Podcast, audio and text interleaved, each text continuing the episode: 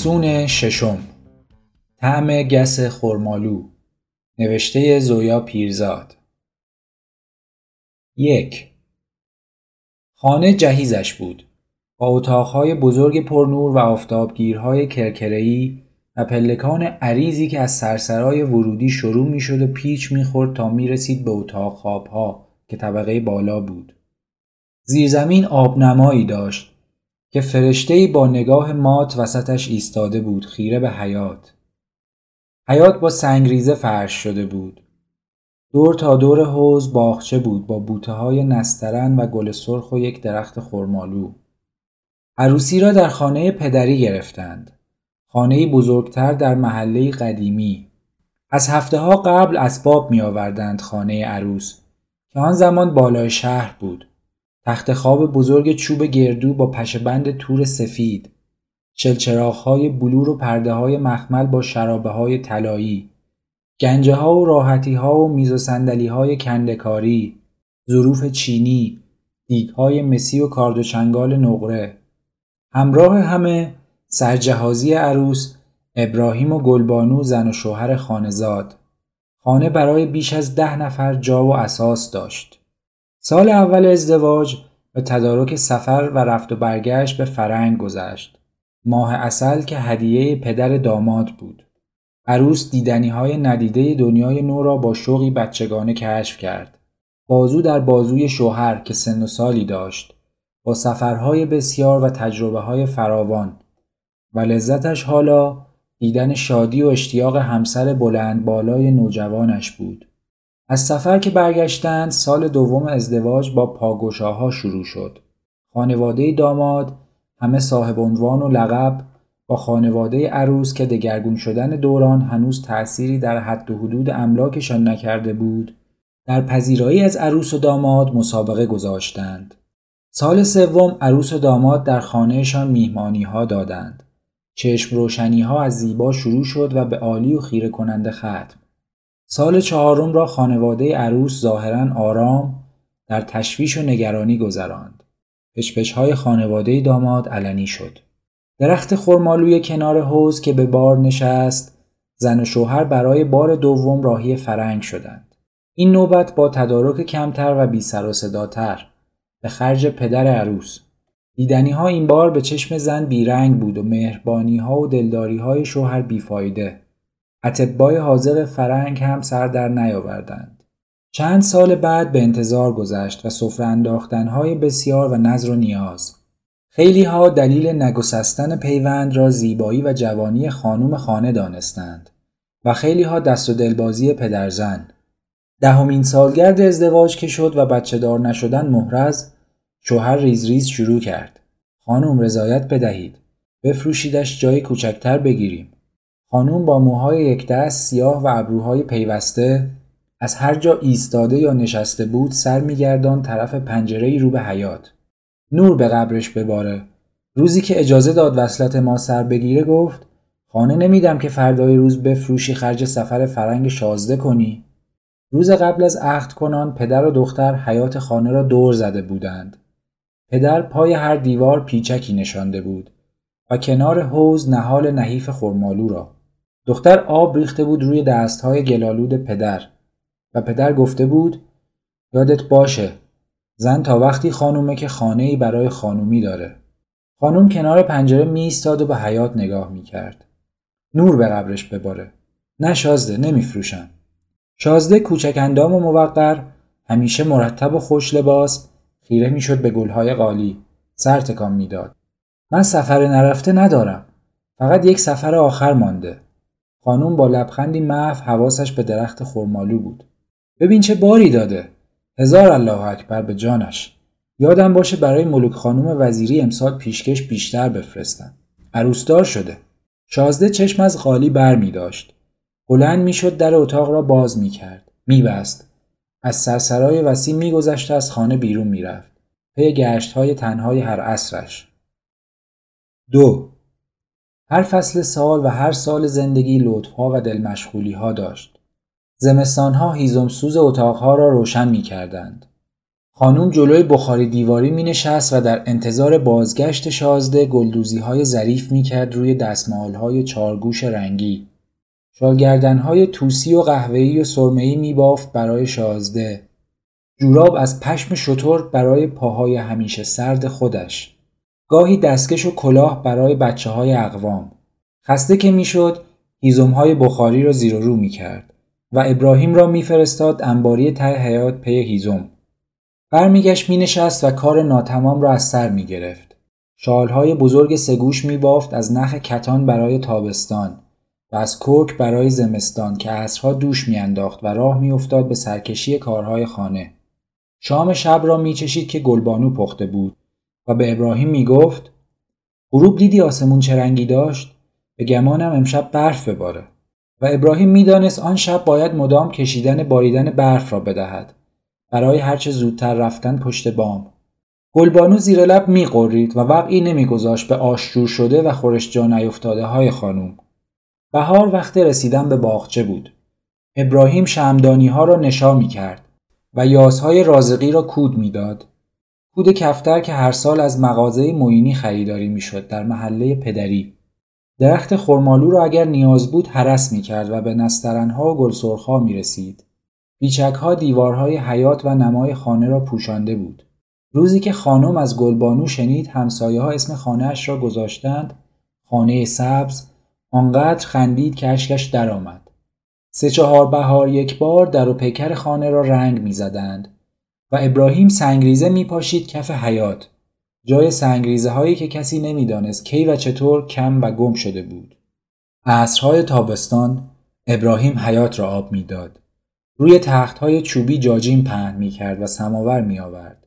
گلبانو چای دم می کرد و توی شیشه قلیان گل یاس می انداخت. قلیان نقش و نگاردار یادگار پدر خانم بود و مثل همه یادگارهای پدر عزیز. شازده که به خانه می آمد خانم لبخند می‌زد خسته نباشید می گفت و استکان چای تازه دم را می سران جلو. شازده شاید برای نشکستن دل زن دو سه پک به قلیان می‌زد و از ورای نقش و نگار شیشه جست و خیز یاسها را تماشا می کرد. بعد دست می برد توی جیب. قوطی سیگار نقره را که در اولین سفر فرنگ خریده بود هر دو سه ماه یک بار خانم خودش با دستمال کتانی و مل برق میانداخت. شازده سیگاری آتش می‌زد و خانم برایش از بوته هایی می‌گفت که در بهار کاشته بودند و حالا گل داده بود. دیوار حیات را نشان می‌داد که ابراهیم آجرهای ریختهاش را مرمت کرده بود. شازده پولکی ترد را که پیشکش هر عید اقوامش بود از اصفهان فرو می برد توی چای داغ. صبر می کرد تا پولکی ترک بردارد. درش می آورد. می گذاشت توی دهان و دنبالش جرعه چای می نوشید. خانوم می پرسید چه خبرها و شازده برایش تعریف می کرد. از ولنگ و واز شدن شهر، از خیابانها و میدانها و محله های تازه، از سر کار آمدن آدمهای جدید، جایعه ها. خانم خم می شد از روی سنگریزه ها برگی را که درخت خرمالو از خود تکانده بود بر می داشت و توی دست می چرخاند. کم از خانه بیرون می رفت. فقط برای بازدیدهای عید یا گاه اگر عروسی کسی بود از بستگان یا ختم قوم و خیشی نزدیک پا که از خانه بیرون میگذاشت دلشوره می‌گرفت که حتما دزد میآید که ابراهیم یادش نمیماند باغچه را آب بدهد که گلبانو شیر پشت بام را باز می‌گذارد و آب خانه را بر میدارد پاییز وقت آماده شدن برای زمستان بود ابراهیم لوله های آب حیات را گونی پیچ می کرد. قیرگونی پشت بام را وارسی می کرد. هیزم و نفت می خرید. گلدانهای شمدانی و یاس و حسن یوسف را در گلخانه جای می‌داد و خرمالوها که می رسید پیشکش های خانم را برای همسایه ها و اقوام و دوستان می برد در سبت های کوچک سیاه که از ترقبه می آمد و خانم تویشان گلدوزی های رنگارنگش را می انداخت. دریافت سبدی خرمالو از خانه سبز واقعی بود میان اقوام و آشنایان. برای طعم دلچسب خرمالوها یا شاید از وقتی که زنی از اقوام دور مدعی شده بود که پسرکش بعد از ابتلا به مرضی سخت با خوردن یکی از خرمالوها شفا یافته. زنانی هم بودند که به دنیا آمدن اولین فرزندشان را از برکت خرمالوها می دانستند و در جواب پوسخند بدبینان که پس چرا خودش می گفتند چاقو دستش را نمی بره. حرفها و خبرها که به خانوم می رسید به درخت خرمالو خیره می‌شد و زیر لب می‌گفت نور به قبرش بباره. سه گاهی برایشان میهمان میآمد. ملوک خانم وزیری سفید و چاق و چله و خندرو با حرکات تند گنجشکوار دوست زمان بچگی خانم چای پشت چای می نوشید و حرف می‌زد. از عروسی ها و زایمان ها و مرگ ها می گفت. از عوض شدن زندگی از راه های خودش برای آشتی با تغییرات تا سر آخر که آه می‌کشید و سر تکان می‌داد. راضی باشیم به رضاش. زندگیش مستاق کامل جملهش بود. پذیرای پیشامدها، خوب و بد و شاد و غمانگیز. در عروسی تنها پسرش همانقدر شادی کرده بود که در مرگ دختر دم بختش سوگواری. خانم که می‌گفت خوش به حالت به هیچ چیز دل نمیبندی. ملوک خانم سر تکان می‌داد. زندگی ارزش نداره خواهر. دختر خاله ها و پسر دایی ها و عموزاده ها هم می آمدن با بچه هایشان. خانوم از دست بچه ها عاجز بود. گل نچینید. سنگ توی حوز نندازید. آهای وروجک به درخت خرمالو چه کار داری؟ نرده پله که جای سرسره بازی نیست. شب به شازده می گفت خدا پشت و پناهشان ولی امان از بچه ها. پنجاه تا آدم بزرگ مهمان داشته باش و دو تا بچه نه.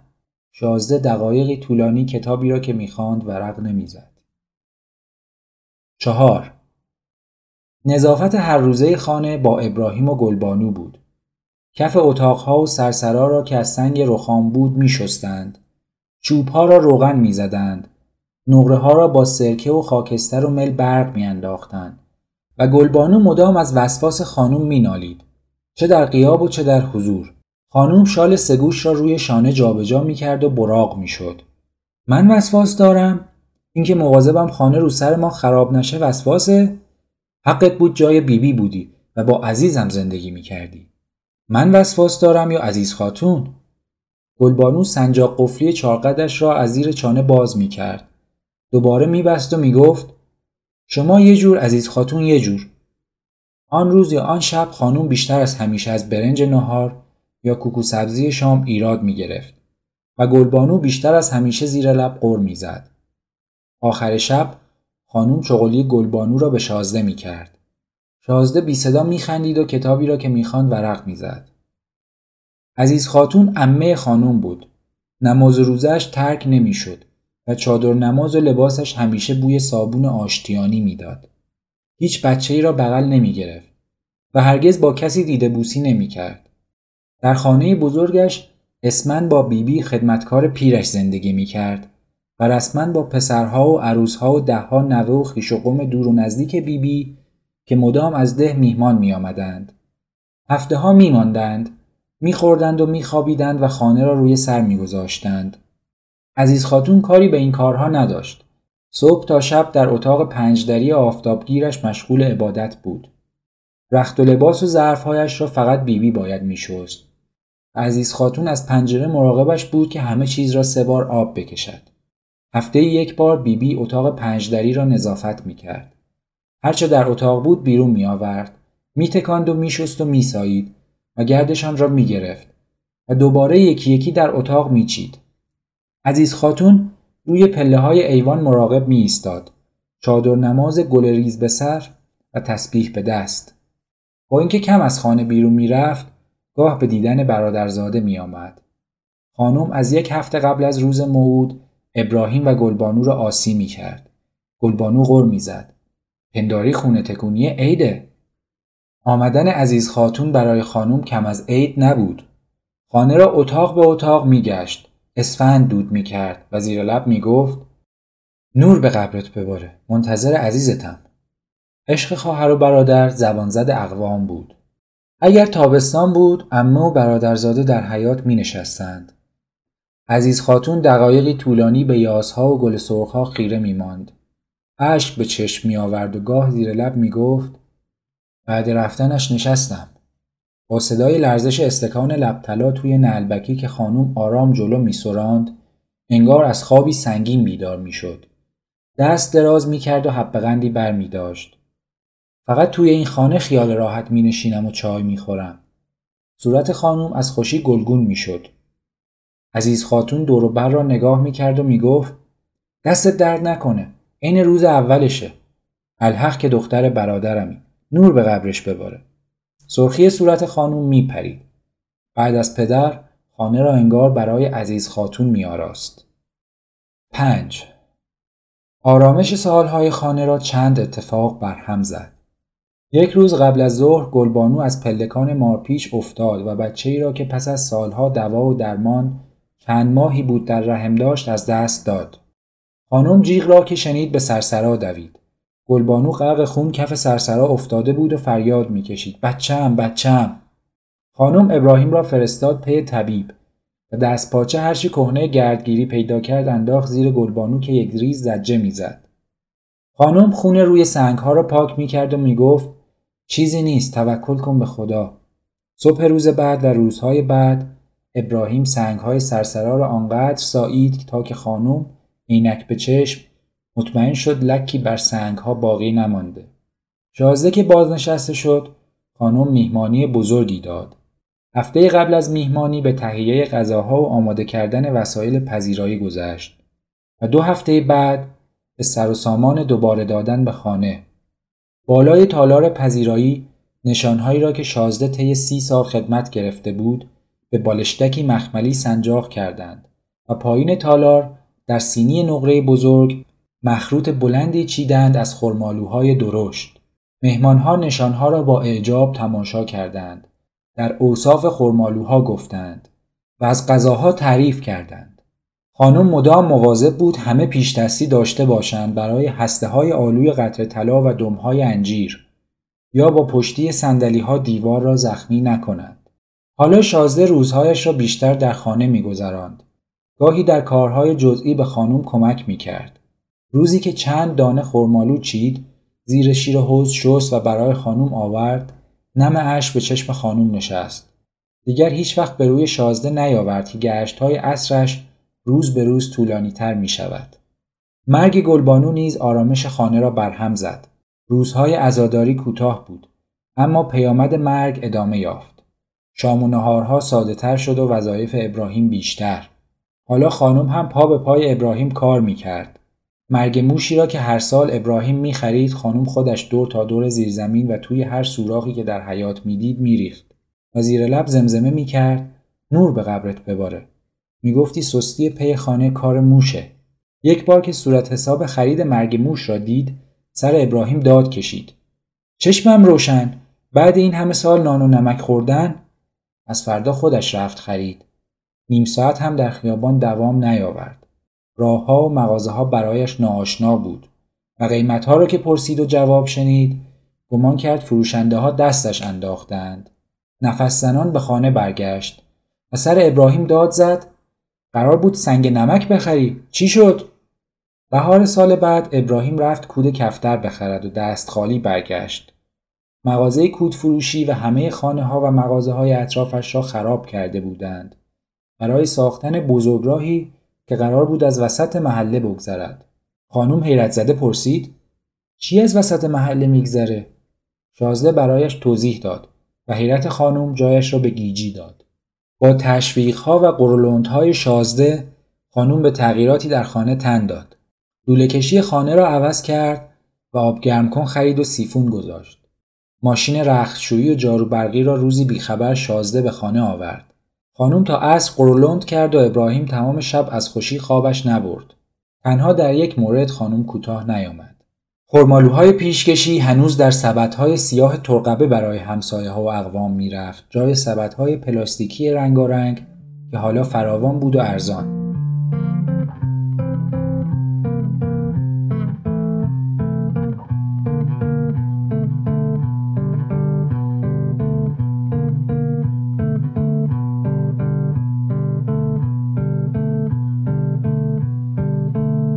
6. یک روز عصر شازده زودتر از معمول به خانه برگشت. رنگ پریده و حراسان. از توضیحهایش خانوم همینقدر فهمید که باید نشانها را سر به نیست کنند. شال سگوش از شانه هایش سر خود روی زمین. دوید دنبال شازده که رفته بود به تالار پذیرایی. گنجه روسی جعب آینه سراسری داشت. نشانها در آینه دو برابر بودند. خانوم فریاد زد نه سالها بود نشانها و دیگر اشیای زینتی جعبه آینه را یک روز در میان بیرون آورده بود. به دست خودش گردگیری کرده بود و دوباره با حوصله چیده بود. شازده از نو توضیح داد. از حال اوضاع گفت. از دگرگونی ها. خانوم شنید و نشنید. فهمید و نفهمید. حواسش به شازده نبود. پی راه چاره میگشت. پیدا کرد. شب دیر وقت باغچه را کندند. بوته گل سرخی را درآوردند. نشانها را لای کیسه های پلاستیکی پیچیدند و چال کردند و بوته را سر جای اول نشاندند. تا ده روز هر صبح اولین کار خانم رفتن به حیات و وارسی بوته گل سرخ بود. روزی دو بار قنچه را آب داد تا روز یازدهم که قنچه های تازه گل سرخ را دید و آرام گرفت. این روزها شازده کم از خانه بیرون می‌رفت. بیشتر وقتها رادیویی را به گوش می چسباند که خانم سر در نمی آورد با این کوچکی چطور همه فرستنده های دنیا را می گیرد. آب دادن هر عصر باغچه شد عادت شازده و شبها که خانم جلوی میز آرایش سه آینه می نشست و موهای سفیدش را شانه می‌زد صدای پای شازده را میشنید که در خانه راه می‌رفت و قفلهایی را که تازه به درها و پنجره ها زده بود سرکشی می کرد. هفت آن سال خانم برای هیچ کس خرمالو نفرستاد. کسی در شهر نمانده بود. یک روز صبح از خانه بیرون آمد از خیابانهای خلوت خاک گرفته گذشت و خرمالوها را برد امامزاده صالح. جز این یک بار که نظر داشت پا از خانه بیرون نگذاشت. خواهشها، اصرارها، تغییرها و فریادهای شازده اثر نکرد. خانم هر شب در یکی از اتاقها میخوابید و شهر که بمباران می‌شد زیر لب دعا می‌خواند و با صدای کمی بلندتر به شازده می‌گفت شما برو شازده می‌گفت یعنی یک مشت سنگ و آجر خانم زیر لب دعا می‌خواند. شازده سردر نمی آورد. سال بعد شازده مرد. روزی ابری بود اوایل پاییز. تابوتش را که از خانه بیرون می بردند خانم شیون زد و اشک ریخت. سر تابوت گرفت به یکی از شاخه های درخت خرمالو. خرمالوی کالی به زمین افتاد و زیر پای مشای این له شد. خرمالوهای آن سال که رسید خانم در سبدهای پیشکشی دستمالهای سیاه انداخت. ملوک خانوم وزیری از هیچ کمکی دریغ نکرد. نه فقط در مراسم هفت و چهلم شازده که در همه این عصرهای تنهایی. سرزدنهای هر روزش شد عادت هر دو زن. ملوک خانوم می گفت عادت می کنی خواهر. آدمیزاد به همه چی عادت می‌کنه. و خانوم صبح تا شب پا به پای ابراهیم و گاه خیلی بیشتر از ابراهیم به خانه می رسید و میکوشید عادت کند. ولی خانه گویی حوصلهاش سر رفته بود.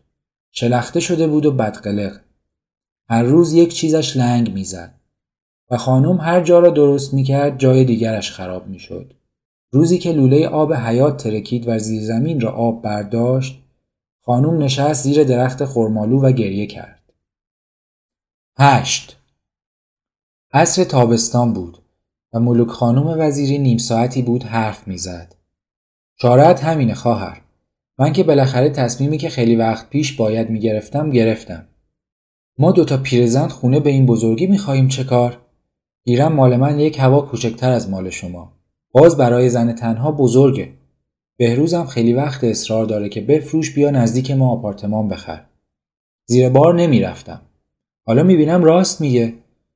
صبح تا شب کارم شده رفت و روب و سابیدن و پی تعمیر کار دویدن که بیا پیچ سفت کن و لوله درست کن. نه خواهر نمی‌کشم. حالا که به قیمت خوب می‌خرن میفروشم. آپارتمان می‌خرم و جانم خلاص. خانوم به درخت خرمالو نگاه می‌کرد. به بوته گل سرخی که نشانهای شازده زیرش چال بود. به پیچک های سبز. یاد روزی افتاد که خبر عزیز خاتون را آوردند. کنار حوز ایستاده بود. چند شاخه نسترن در یک دست و قیچی باغبانی در دست دیگر. خبر را که شنید نشست لبه پاشویه. نسترنها پخش آب شدند. خیره به گلها قیچی را باز کرد و بست. باز کرد و بست. سر بلند کرد و رو به درخت خرمالو گفت حالا دیگه برای کی؟ آنقدر حرف نزد تا ملوک خانوم تخفیف داد. لاغر مستجر بیار. می‌دونم به پولش محتاج نیستی. اما هم نفس که هست. شهر پر شده از دوست. انگار بو می‌کشند خونه عیانی کجاست. توش زن تنها هزار تا قفل و کلون هم به در و پنجره بزنی در امان نیستی ابراهیم که بدتر از من و شما پیر شده و کاری از دستش بر نمیاد. خانم که خیره شده بود به سنگریزه ها سر بلند کرد. آن طرف حیات ابراهیم شلنگ بلند را با زحمت به دنبال می‌کشید و به آخچه آب می‌داد. روزی که آخرین تکه های جهیز را به خانه عروس می آوردند، دو باربر قوی هیکل عاجز از حمل صندوق سنگین در سرسرای خانه برای قرولند گذاشتند. خانم از بالای پلکان مارپیچ شاهد بگومگوی باربرها بود با گلبانو. ناگهان نور خورشید از پنجره بیزی پشت سر لحظه‌ای به دستهای خانم تابید و برق الماس انگشتر نامزدی حواسش را پرت کرد. انگشتان باریک و ظریفش را چند لحظه روی نرده چوبی کندکاری رقصاند. با صدای ماشالله بگید گلبانو که سر بلند کرد دید ابراهیم صندوق را روی سر گرفته از پله ها بالا می آید. نگاه مبهوت باربرها هنوز یادش بود. به دستهایش نگاه کرد. به رگهای کبود و پوست چروکیده. چند سال بود انگشتر به انگشت نکرده بود. ورم دستها که شروع شد انگشتر نامزدی و حلقه ازدواج را به زحمت از انگشت بیرون کشید و جعبه جواهرش را باز کرد. جعبه آبنوس یکی از هدیهای بیشمار شازده بود در دوران نامزدی. دور تا دور نقش پرنده و گل داشت و درش که باز می‌شد آهنگ می‌زد.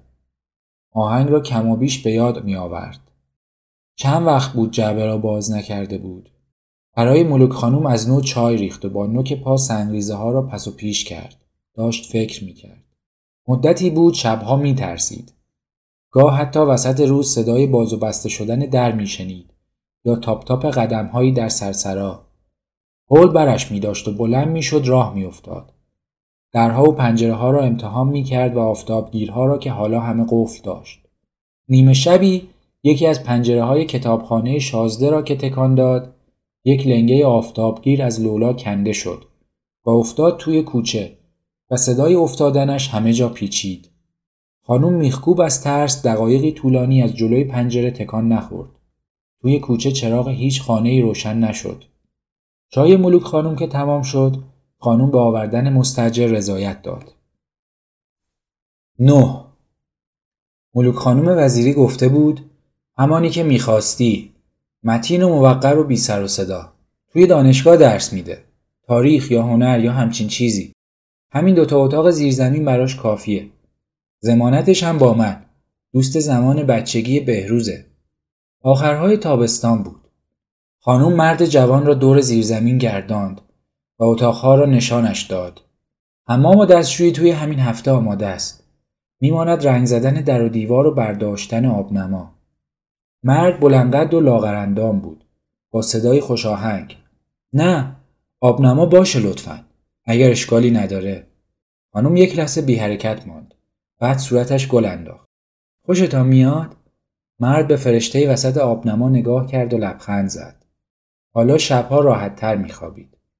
خانه هم گویی دست از بدعدایی برداشته بود. شیری اگر چکه می‌کرد یا سیم برقی اتصالی مستجر به کمک میآمد. بی سر و صدا بود و به ندرت مهمان داشت.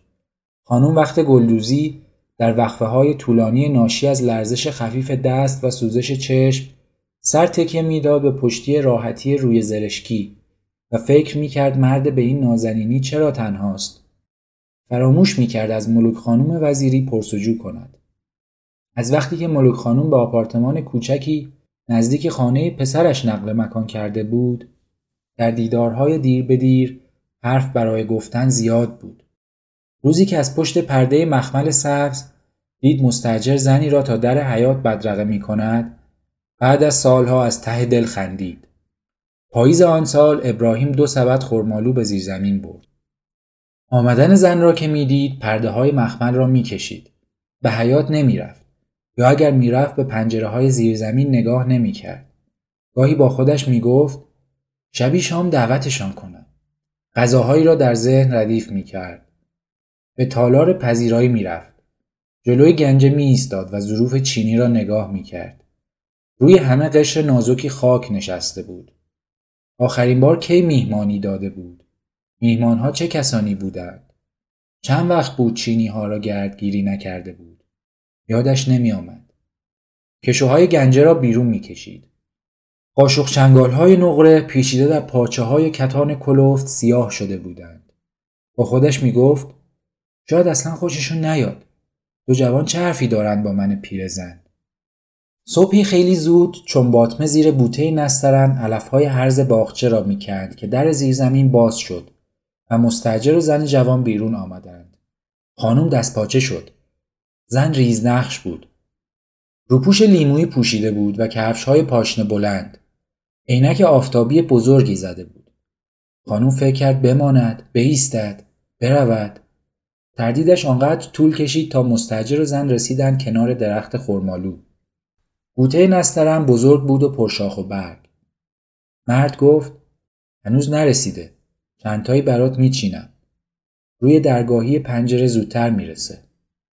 زن سر بلند کرد به خرمالوها نگاه کرد. خانوم پشت نسترن لبخند معذبی زد. زن گفت خرمالو دوست ندارم. گسه. لبخند از لبهای خانوم پرید. مرد گفت رسیدش گس نیست. زن گفت دیرم شده. خدافز. مرد در حیات را آرام بست. از کنار باغچه گذشت و به زیر زمین رفت. سر راه خم شد. برگی را که درخت خرمالو از خود تکانده بود برداشت توی دست چرخاند. زانوهای خانم درد گرفته بود. عصر روز اول هر ماه مستجر ترقه های آرام به در بزرگ سرسرا می‌زد. خانم به استکانی چای با پولکی میهمانش می‌کرد. سالها بود در مصرف پولکی صرف جویی می‌کرد و به هر کس می‌رسید خواهشش این بود که اگر مسافری از اصفهان آمد تا روزی که ملوک خانوم با کیسه نایلونی منگنه شده پر از پولکی آمد و مژده آورد که نزدیک خانه جدیدش مغازه‌ای باز شده که سوقات همه جا را دارد. به خانوم نگاه کرد و خندان گفت می‌دونستم خوشحال میشی. خانوم به پولکی های توی کیسه نایلون نگاه کرد. هیچ خوشحال نشد. مستجر شنونده خوبی بود. می نشست و خیره می‌شد به گلهای قالی و خانوم برایش از قدیم ها می گفت. حرف خانه که می‌شد مستجر سر بلند می کرد و چشم می دوخت به خانوم که از اولین روزهای خانه می گفت و از بعدها و بعدترها. مستجر که می‌رفت خانوم شال سگوش را دور شانه ها می پیچید و با خودش می گفت دلش برام می سوزه. مستجر یک روز در میان حدود نه صبح از خانه بیرون می‌رفت و حوالی پنج عصر برمیگشت. یک صبح در میان بدرقش از پشت پرده مخمل سبز شد عادت خانوم. عصرها روی راحتی زرشکی گوش به زنگ بود. صدای باز و بسته شدن در حیات را که میشنید خیالش راحت می‌شد. صدای دو جفت پا روی سنگریزه ها خوشحالش می‌کرد. هیچ وقت پرده را پس نمی‌زد. مبادا فکر کنند کشیک می‌کشم. یک روز عصر روی راحتی زرشکی چرت می‌زد که با صدای دویدن پاشنه های زنانه روی سنگریزه ها و به هم خوردن در حیات از جا پرید و پرده را پس زد. مستجر بالای پله های زیرزمین ایستاده بود. روی سنگریزه ها دو سبد واژگون بود و دو دستمال رنگی. چند تا خرمالو از پله های زیرزمین قل می‌خورد پایین. سبدها رو آن روز صبح ابراهیم سر پله ها گذاشته بود. خانم نگران شد. صدای به هم خوردن محکم در حیات که یادش آمد دلش گرفت. مستجر ده روز تمام از زیر زمین بیرون نیامد. خانم چند بار ابراهیم را با کاسه آش یا بشقابی از هر آنچه آن روز پخته بود پایین فرستاد. ابراهیم هر بار بی بشقاب و کاسه برگشت. مستجر حالش خوب بود. فقط لاغرتر به نظر می آمد. ده یک شب خانم خواب دید. شازده روی تخت چوبی حیات روی جاجیم ها نشسته بود و با نشانهایش بازی می کرد. درست مثل بچه ها. بعد نشانها بدل شد به خرمالوهای درشت. بعد باز نشان بود. بعد باز خرمالو. خانم خیس عرق از خواب پرید. با صدای بلند گفت باید درشان بیارم. چند روزی فکر کرد چطور به مستجر توضیح بدهد. مرد توضیح نخواست. فقط سر تکان داد. انگار فهمید. با کمک ابراهیم دور تا دور بوته گل سرخ را کندند و زیرش را کاویدند. نشانها نبود. خانم گیج شد. شاید اشتباه می کنم. خیلی سال گذشته. زیر گل های دیگر را گشتند. نبود. زیر نسترنها نبود. ماند درخت خرمالو. خانم تقریبا فریاد زد. محاله. ابراهیم تمام آن روز باغچه را از نو مرتب کرد. خانم یک هفته تمام پا به حیات نگذاشت. مستجر هر روز باغچه را آب داد. بهار آن سال همه گلسرخها نسترنها جوانه زدند. تابستان که شد مستجر از دست دوم فروشی محله یک دست راحتی فلزی خرید با یک میز گرد. راحتی ها تشکچه ها و پشتی های اسفنجی داشت با رویه کتان گلدار. چیدشان توی حیات کنار حوز زیر درخت خرمالو باغچه را آب داد.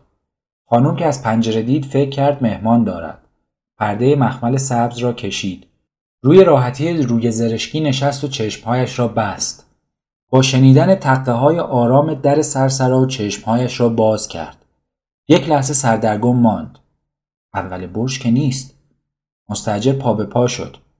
چای دم کردم. گفتم شاید روز بعد خانم صندوق اتاق خوابش را باز کرد. صندوق چوب فوفل دودوزی مخمل قرمز داشت. از لابلای ترمه ها و صفره ها و روتختی ها رومیزی گردی بیرون کشید. جاجای کتان آبی با نخ دمسه سفید گلهای موگه گلدوزی شده بود. دور رومیزی دندان موشی شده بود. ریز و یک دست. چند روزی آفتابش داد تا بوی نفتالین بپرد. تاهای سالیان را که اتو می‌زد شانزده سالگیش را به یاد آورد. دمسه های رنگارنگ را پدر از فرنگ سوقات آورده بود. با مجله نمونه های گلدوزی. چند هفته هر روز و هر شب پنهانی دوخت تا اصری که رومیزی را انداخت زیر بسات چای و قلیان پدر. پدر دست کشید روی موگه ها و گفت احسنت. دختر آرام نفس بیرون داد. رومیزی درست اندازه میز فلزی حیات شد. مستجر گفت چه رومیزی قشنگی؟ خانم لبخند زد. بیشتر عصرهای آن تابستان را مستجر و خانم در حیات گذراندند. توی راحتی های فلزی روبروی هم. دم کردن چایگاه با مستجر بود. پولکی را همیشه خانم می آورد. از صندوق چوب فوفل رومیزی های دیگر بیرون آمد و از گنجه روسی تالار استکان های لبتلا و قندان نقره اغلب مستجر بود که حرف می‌زد. خانم گوش می‌کرد و شبها در تخت خواب چوبی بزرگش در دل می‌گفت چه آدم تنهایی. یکی از همین عصرها مستجر گلدان گلبهی کوچکی روی میز گذاشت. توی سمساری پیدا کردم. خانم چند لحظه به گلدان بلور نگاه کرد. بعد از جا بلند شد. تا آنجا که درد پاها اجازه می‌داد با عجله راه افتاد. چلچراغ تالار پذیرایی را روشن کرد. نگاهش تالار را دور زد تا رسید به میزی کوچک زیر دیوار کوب چند شاخه چینی. به حیات برگشت. روی میز فلزی که خم شد گلدان گلبهی جفتش را یافت. مستجر لحظه مبهوت دو گلدان را تماشا کرد. هم اندازه، هم شکل، هم رنگ. از حیرت مستجر خانم خنده اش گرفت. از خنده خانم مرد هم به خنده افتاد. عصر دیگری مستجر آلبوم عکس های خانم را ورق می‌زد. و درباره تک تک آدمها سوال می کرد که در زدند. خانوم به مستجر نگاه کرد. مرد گفت چند از دوستانم. خانوم خواست بلند شود. مرد گفت بمانید لطفا. تعریفتان را کردم. دوست دارند با شما آشنا شوند. خانوم معذب شال کتان سگوش را روی شانه کشید. ابراهیم در را باز کرد. بعد از اولین استکان چای مهمانها شروع کردن به تعریف از خانه و پیچک ها و گل های باغچه. شال سگوش روی دسته راحتی ولو شد. به تدریج خانوم شد پای ثابت مهمانی های مستجر. هر عصر ابراهیم سماور بزرگ برنجی را به حیات می آورد و خانوم از قوری پرنقش و نگار برای مردها و زنهایی که به چشمش خیلی جوان می آمدند چای می ریخت. همراهشان می گفت و می خندید و برایشان از قدیم ها تعریف می کرد. حرف کتاب و شعر و سیاست که می‌شد در سکوت نگاهشان می‌کرد. با خودش می‌گفت کاش این یکی دخترم بود. اگر پسر داشتم حتما این شکلی بود. یک نوبت همراه میهمانهای همیشگی زن جوان ریزنقش هم آمد. این بار دامن بلند رنگارنگ پوشیده بود. با کفش های پشت باز پاشنه تخت. خانم استراب مستجر را حس کرد و ذهنش زن جوان را جای دختر قبول نکرد. لباس پوشیدنش را نپسندید و فکر کرد کاش دور چشمهایش را اینقدر سیاه نکرده بود. دیگران که به خانم و مستجر کمک کردند بساد چای را جمع کنند زن جوان پا روی پا و دست زیر چانه فقط نگاه کرد. آمدنهای تنهای زن که شروع شد خانم هر بار به بهانه ای از حیات رفت. مستجر اصرار به ماندنش نکرد. یازده. پاییز بود. مستجر می‌گفت و خانم خیره به سنگریزه ها گوش می‌داد. مستجر که ساکت شد خانم حس کرد سردش شده. شال کرک شکری را روی شانه کشید و به درخت خرمالو نگاه کرد. نور به قبرش بباره. می‌گفت در امر خیر تأخیر جایز نیست. مبارک انشالله. شب ساعتها خوابش نبرد. روی تخت خواب چوب گردو خیره به سقف خیال بافی می کرد. آیا رضایت می دهد همینجا زندگی کنند؟ نه راضی نمی شود. خانه را دوست ندارد. از فرشته آبنما که تعریف می کردند چه پوسخندی زد. اتاقهای بالا را برایشان درست می کنم. کتابخانه را می کنم آشپزخانه. تیغه بین دو اتاق را می دهم بردارند. پی طاقت می آورد؟ ورودی چی؟ رضایت می دهد به ورودی مشترک؟ من که کاری به کارشان ندارم. همین که باشند و حس کنم کسی خانه هست. بیشترها چطور تنها زندگی می کردم؟ نه، حتما نمی مانند. از خانه خوشش نمی آید. خرمالو دوست ندارد. گشبری بالای پنجره ها را نمی پسندد. کاش مهر خانه به دلش می افتاد. طبقه بالا را هر طور که بخواهد درست می کند. بی گشبری بی آینه کاری. هر طور که بخواهد. اگر بماند. اگر بچه دار شود. دم سحر چشم دوخته به سایه درخت خرمالو در قاب پنجره بین خواب و بیداری خودش را دید که با کودکی نوپا سنگریزه توی حوز میاندازد دستهای خاکالود بچه را زیر شیر آب می‌شوید و برایش خرمالو میچیند روز بعد از پشت پرده مخمل مستجر را دید که با زن جوان از خانه بیرون رفتند زن روپوش گشاد سیاه به تن داشت با کفشهای سیاه مردانه دست انداخته بود زیر بازوی مستجر رو میخندید.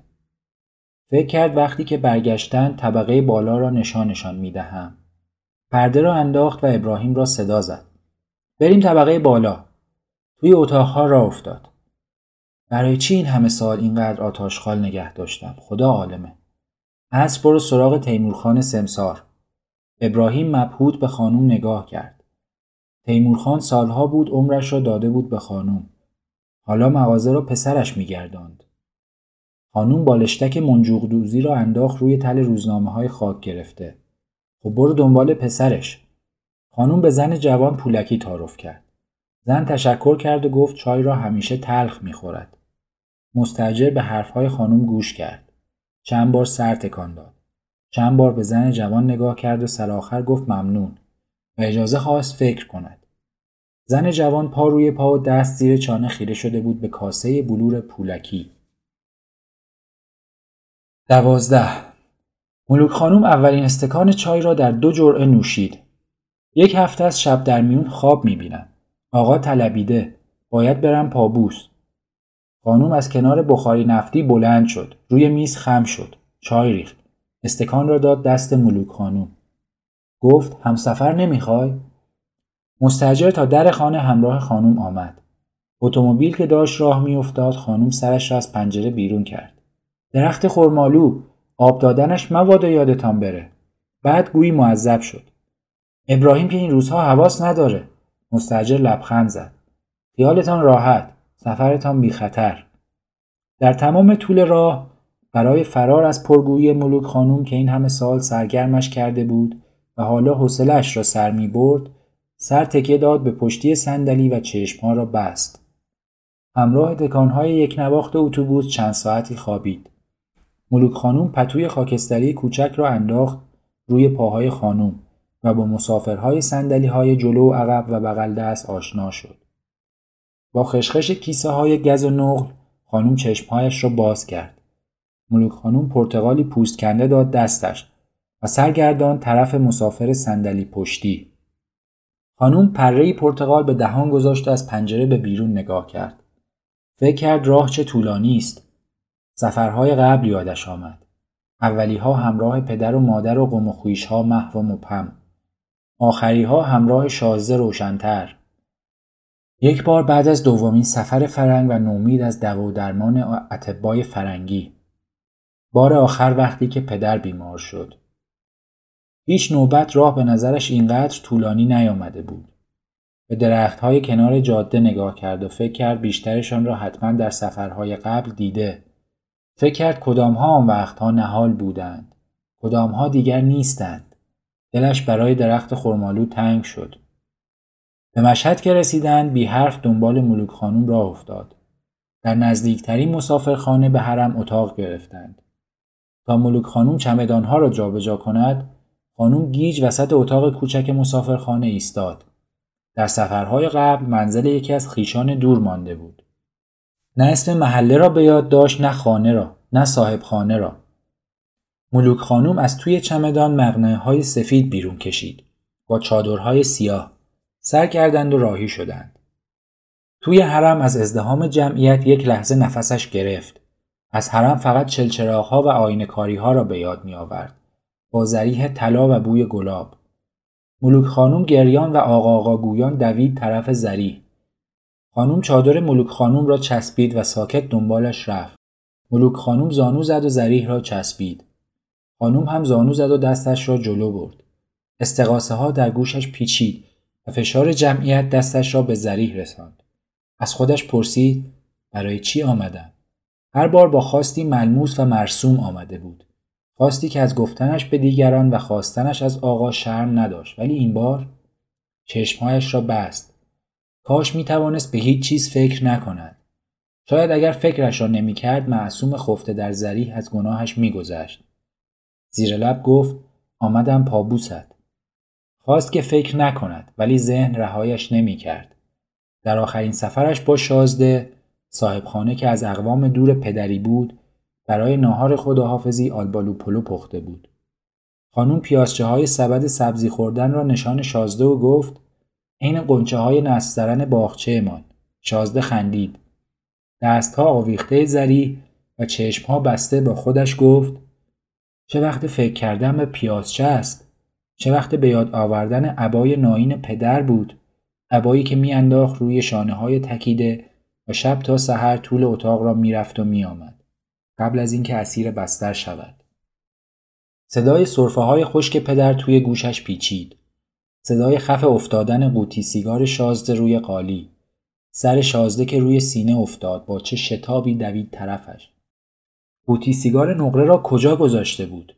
آخرین بار کی رفته بود سر خاک پدر؟ عزیز خاتون شازده گلبانو. فشار جمعیت کم شده بود یا دیگر هیچ حسی نداشت؟ هیاهو آرام گرفته بود یا دیگر گوشش نمیشنید؟ خودش بود و سکوت و خونکی زریح. تا وقتی که ملوک خانوم شانه هایش را بگیرد و از جا بلندش کند و از میان جمعیت از حرم بیرونش بیاورد بیوقفه گریه کرد به خانه که برگشت دید دیوار شرقی حیات نشست کرده و گچبری سقف تالار ترک برداشته. ابراهیم که اجازه خواست برود دنبال بنا خانم گویی پشهی بپراند دستش را توی هوا تکان داد. خانه را گشت اتاق به اتاق و گوشه به گوشه بی عجله و با تومعنینه درهای همه گنجه ها را باز کرد همه کشوها را بیرون کشید بعضی اشیا خاطره های فراموش شده به یادش آوردند و بعضی ها هرچه به ذهنش فشار آورد یادش نیامد کی و از کجا به خانه راه یافتند. ابراهیم چمدان را گذاشت توی اتاق خواب. کنار تخت خواب چوب گردوی بزرگ. خانم چمدان باز نکرد. لباس سفر از تن در نیاورد. روی تخت دراز کشید. به سقف خیره شد و لحظه بعد خوابش برد. خواب سخت را دید. توی خواب برای کبوترها دانه می پاشید. صبح روز بعد مستجر دیدن آمد. دست خانوم را بوسید و گفت زیارت قبول. خانوم از روی میز گرد کنار راحتی تسبیحی برداشت و بسته کوچک. یادگار ناقابلی برای شما. زعفران هم برای آشپزخانه خانه جدید. مستجر تشکر کرد. خانوم گوشه شال را دور انگشت پیچید. مستجر به حیات نگاه کرد و گفت وقت چیدن خرمالوها نیست؟ خانوم گوشه شال را از دور انگشت باز کرد.